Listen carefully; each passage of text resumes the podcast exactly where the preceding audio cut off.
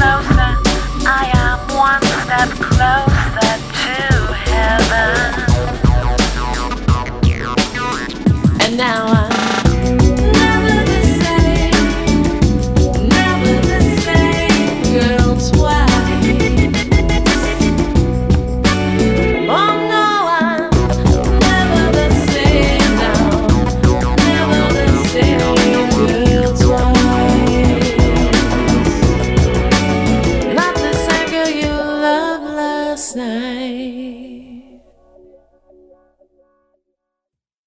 to Poets Cafe. Today's guest is the author of How I Lost My Virginity to Michael Cohen and Other Heart Stab Poems and State of Grace, the Joshua Elegies. You can find her poems in Best American Poetry 2016, Rattle, Slipstream, Wide Awake, Poets of Los Angeles, Chiron Review, and elsewhere. She's been nominated for seven Pushcart Prizes and four Best of the Net Awards. She's the poetry editor of Cultural Weekly, where she also publishes The Poet's Eye, a monthly photo essay about her ongoing love affair with Los Angeles. Welcome to Poets Cafe with poet Alexis Rhone Fancher. Dying young. Midnight, and again I'm chasing sleep, its fresh linen smell and deep sinking. But when I close my eyes, I see my son closing his eyes. I'm afraid of that dream, the tape looped demise as cancer claims him. My artist friend cancels her LA trip, unplugs the internet, reverts to source. If cancer will not let go its grip, then she will return its embrace. Squeeze the life out of her life, ride it for all it's worth. By the time his friends arrive at the cabin, my son is exhausted, stays behind while the others set out on a hike. He picks up the phone. Mom, it's so quiet here. The air has never been breathed before. It's snowing. I put on Mozart, a warm robe, make a pot of chamomile tea. The view from my eighth floor window, spectacular. The sliver moon, the stark, neon smeared buildings, their windows dark. Sometimes I think I am the only one not sleeping. My artist friend wants to draw the rain. She wants to paint her memories, wrap the canvas around her like a burial shroud. Tonight, a girl in a yellow dress stands below my window, top lit by a street lamp, her long shadow spilling into the street. She's waiting for someone. I want to tell my friend I'll miss her. I want to tell my son I understand. I want to tell the girl he won't be coming, that it's nothing personal. He died young. Thank you, Alexis. That was a stunning, stunning poem. Beautiful and hard to hear, but incredibly written. How old was your son, Joshua, when he passed? He was 26. And how long did the cancer progress between the time he was diagnosed and when he passed on? About 18 months, he died of a rare, always fatal cancer called epithelioid sarcoma. It affects uh, adolescents and young adults. It was a very brave and tragic fight. And how did the poems come to you? When did you begin writing State of Grace? It started out as a single poem. Uh, the first poem written and the first poem published was Over It, and it was published in Rattle in 2013. It took me eight years to write 14 poems for the book. That's a long time processing. You write every morning. Are you fairly prolific writer? Well, to put it in perspective, uh, during the time it took me to write those 14 poems. I wrote and had published over a hundred poems in journals, published another book, a full length book, How I Lost My Virginity. Those poems came slowly and at great personal cost. In your foreword, you say that you would give anything to know that he's okay. Have you ever dreamt of him? I try not to. Way too painful for me. Occasionally, he sneaks into a dream, but just devastating. It hasn't gotten easier. It's been nine years next month that he's dead, and it seems like yesterday. Every situation is different. Every situation of grief is different, and there's never any kind of comparison. I think I remember only when when my grandmother died and I saw her in a dream. I was so happy to see her, you know, because it felt like she was there. And yet I can understand as much as I can understand the pain that you have endured, which no one can know, you know, without going through that. How even the memory of him in your subconscious can be just a painful thing. Very hard for me. I, you know, the writing of the book seemed to really help me to deal with the grief more than anything else. Mm-hmm. And I do readings of the book quite often to grief groups and church groups and just people in general. And um, that kind of helps until the next day when it's like reliving his death all over. Right. Yeah, because it's bringing up all those feelings again. It's not something I think, as you said earlier um, in conversation, that one moves on from. I can't say for other people, but for me, it doesn't get easier. It gets different. It's still there. It's still touchable. As an artist, I have to go there. I could not have written these poems if I hadn't been in very, very deep touch with my grief. So you go there for art. At least I do. Were you writing poetry at the time when you were raising him? I mean, was he exposed to your poetry? Did he like poetry? I think he did. He was he was a jock. He was a sports Okay. guy. He was a basketball player and a very good one. And I didn't write a lot of poetry when he was growing up. I was very busy being a account executive for Times Mirror. wow, um, okay. You know, buying a house, being a mom, um, just the usual things. But I wrote a book during that period, and thankfully unpublished book. Um, I had a friend who's a, a marvelous writer read the book and say, "Whoa, really taught you how to write, didn't it?" So that's in a drawer somewhere. Yeah, sometimes that's the the kindness you know that they can offer to you. Um, let's let's hear another poem, uh, Snow Globe, and um, we can talk a little bit more. Snow globe. Despair arrived, disguised as nine pounds of ashes in a velvet bag, worried so often between my fingers that wear marks now stain the fabric. Is it wrong to sift the remains of my dead son, bring my ashen finger to my forehead, make the mark of the penitent above my eyes? His eyes, the brown of mine, the smooth of his skin like mine. Unless I look in the mirror, I can't see him. Better he'd arrived as a snow globe, a small figure standing alone at the bottom of his cut short beauty. Give him a shake and watch his life float by.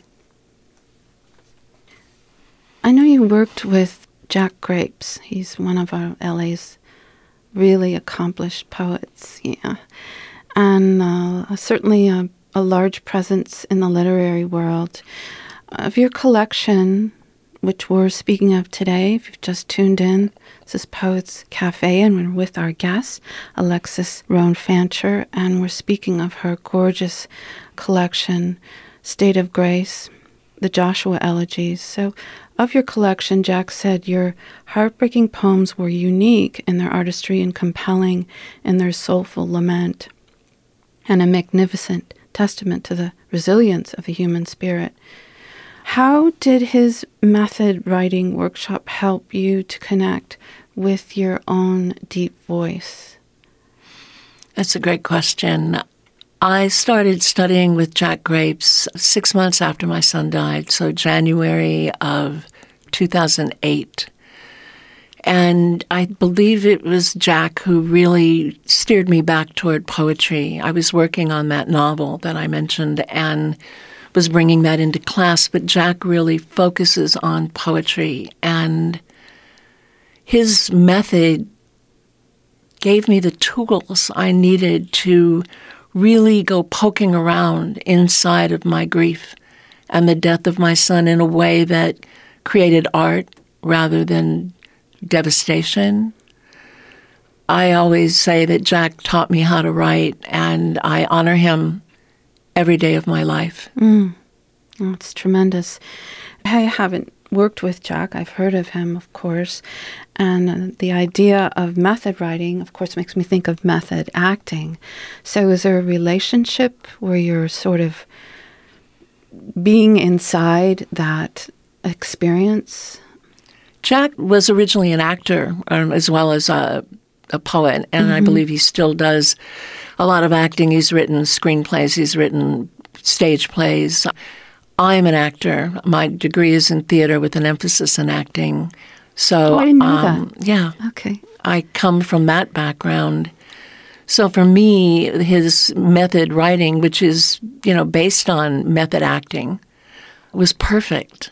I got it. I understood it. And for me as a writer, I've got to put myself there and write from being inside. And Jack taught me how to transpose my acting method to a writing method that serves me every day. One really feels that when they read your work, whether it's something as poignant and beautiful as these Joshua elegies or some of your other work that's more visceral and sexual and immediate. But uh, there's always that sense of, I'm really here, you know. I think of myself as a confessional poet. Okay. I write stories. I tell stories. I want to have you see what I see, be mm-hmm. in the space that I'm in. And Jack's method has really helped me with that as well. Were you influenced, say, by Anne Sexton or any of those confessional writers? Or The person who opened up my world was Dorianne Laux, oh yeah, who has since become a friend and uh, a good friend. And just reading her work and, and looking at it and going, oh my God, she can say what she wants to say, really changed my life. Um, Sharon Olds yeah. and Sexton. She's a heavy hitter. hmm People like her, uh, especially Dorianne, though. Ellen Bass is another one who just opened my world, but they were huge and continue to be huge influences on me. Let's get back to the book again.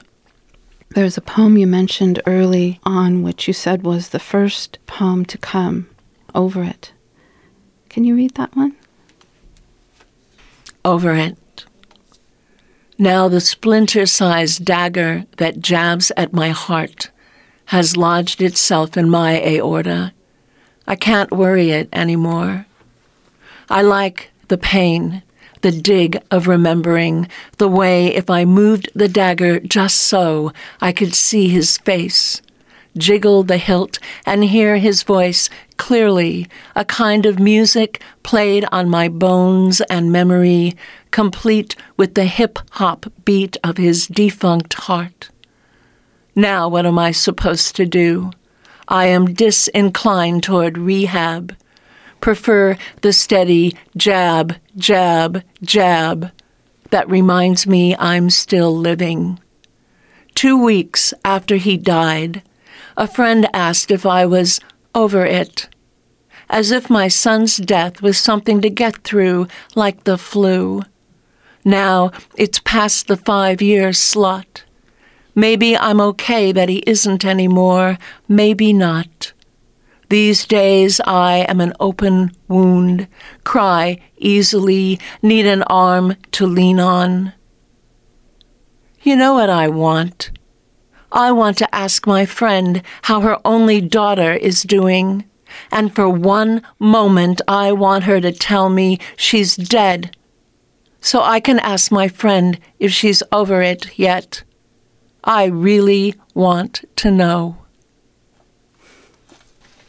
It's the the insensitivity of people. I can't imagine what it's like to have to deal with that on a continual basis and and all the different reflections that people will have whatever they are, you know, which may come gently or may feel uncomfortable.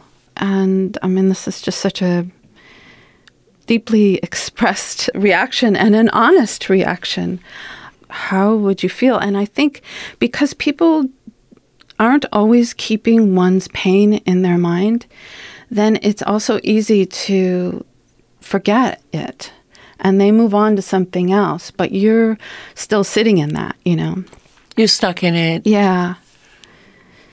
I have to think about also this grace, the idea of grace and how you don't have to, but how you do embody grace as someone who's endured that kind of loss, and how when people speak to you of their loss, you are imbuing that. That's something that you are offering to others a sense of that grace. I think it takes a certain, a real strength to be able to do that to Thank have you. compassion. hmm I mean, I look at that, okay, friend um, who said that to me literally two weeks after my son died, and the the astonishment I felt, um, and it took me years to write this poem. Sure. She said this to me in 2007, and I wrote the poem in 2013.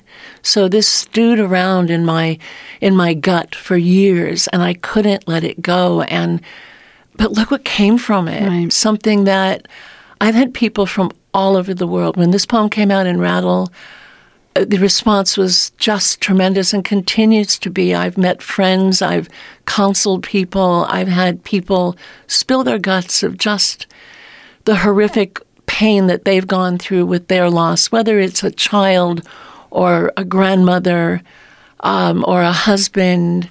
Loss is loss, Right. and one is not greater than another. I think that's been a gift that I've received from this is to honor the sense of loss and to accept it and not to run away from it.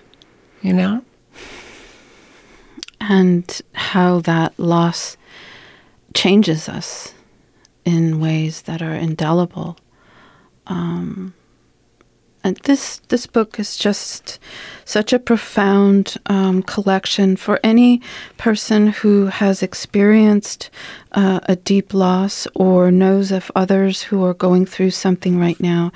I would really recommend the State of Grace, the Joshua Elegies. It is on KYSO Flash. KYSO for Knock Your Socks Off. That's what it a stands for. wonderful publisher named Clare MacQueen up in Washington State who worked with me tirelessly on this book. Every single aspect, the photographs, the Yes. the way the the feel of the cover, um, the colors, everything, the gravitas of the cover. She was tireless and brilliant. In fact, so brilliant that I'm working on my next book, Enter Here, which will be out next spring with her. Alexis is an amazing photographer. She's known throughout Los Angeles.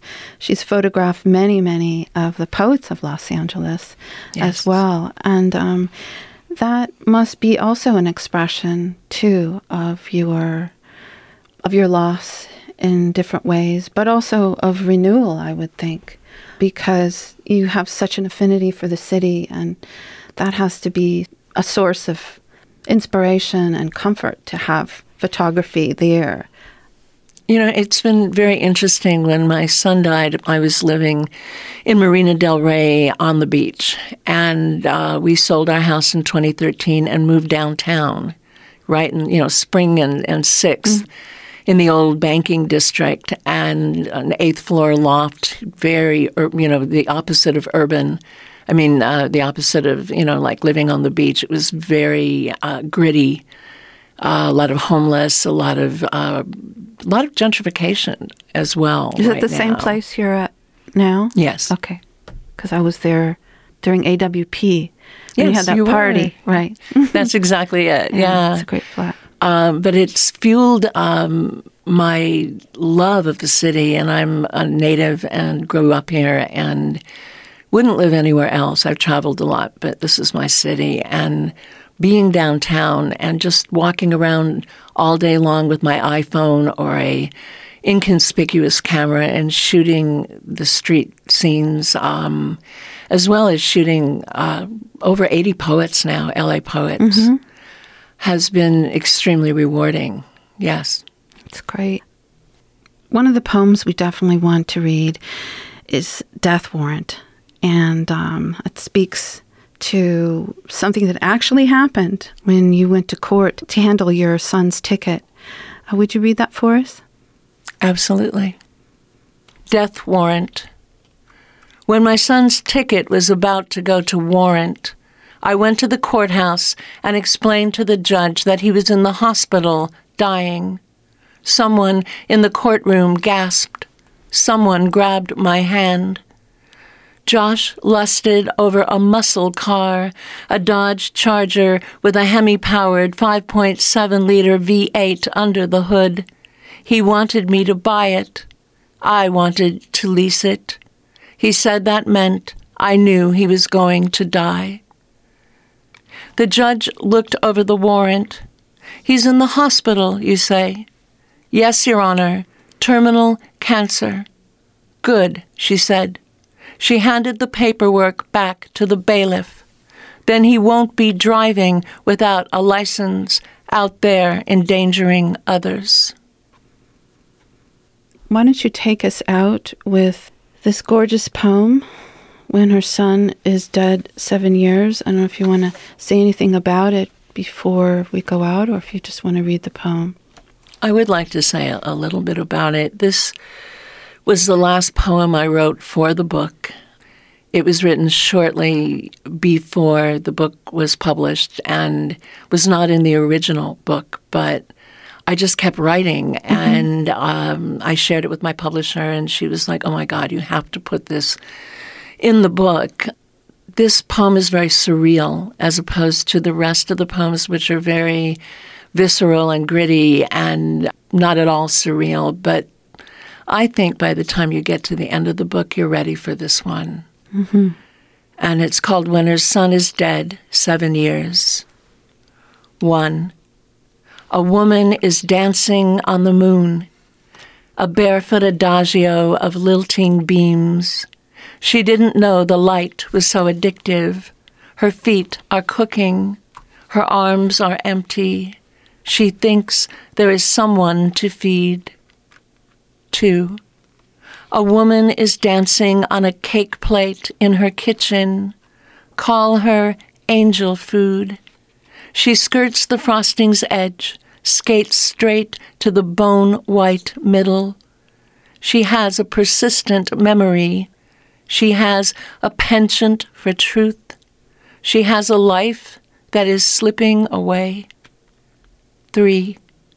A woman is skating barefoot on her sorrow, her brain awash in the smell of his skin, her arms shackled to the stars, a pirouette of unmet promises, regret. If she blames it on herself, she can fix it. Four. A woman is taking her dead boy's eyes to the moon.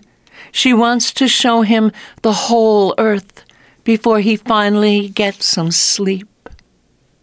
Five. A woman is sleepwalking on the moon, stardust clinging to her heels. She's carrying life inside her, a luminescent, big bellied Madonna. She once loved a Russian poem about a pregnant girl chasing the moon, but now she's forgotten who wrote it and how the poem ends. She just keeps chasing the moon. And the moon, with her big belly, complicit, out in the darkness, lighting the way. Thank you, Alexis. Thank you for coming in today. Thank you, Lois. It's been a real pleasure. This is host Lois P. Jones, and our guest has been Alexis Rhone Fancher. Many thanks always to our producer Marlena Bond. Look for us on the Poets Cafe fan page on Facebook. You've been listening to Poets Cafe on Pacifica Radio for all of Southern California and beyond.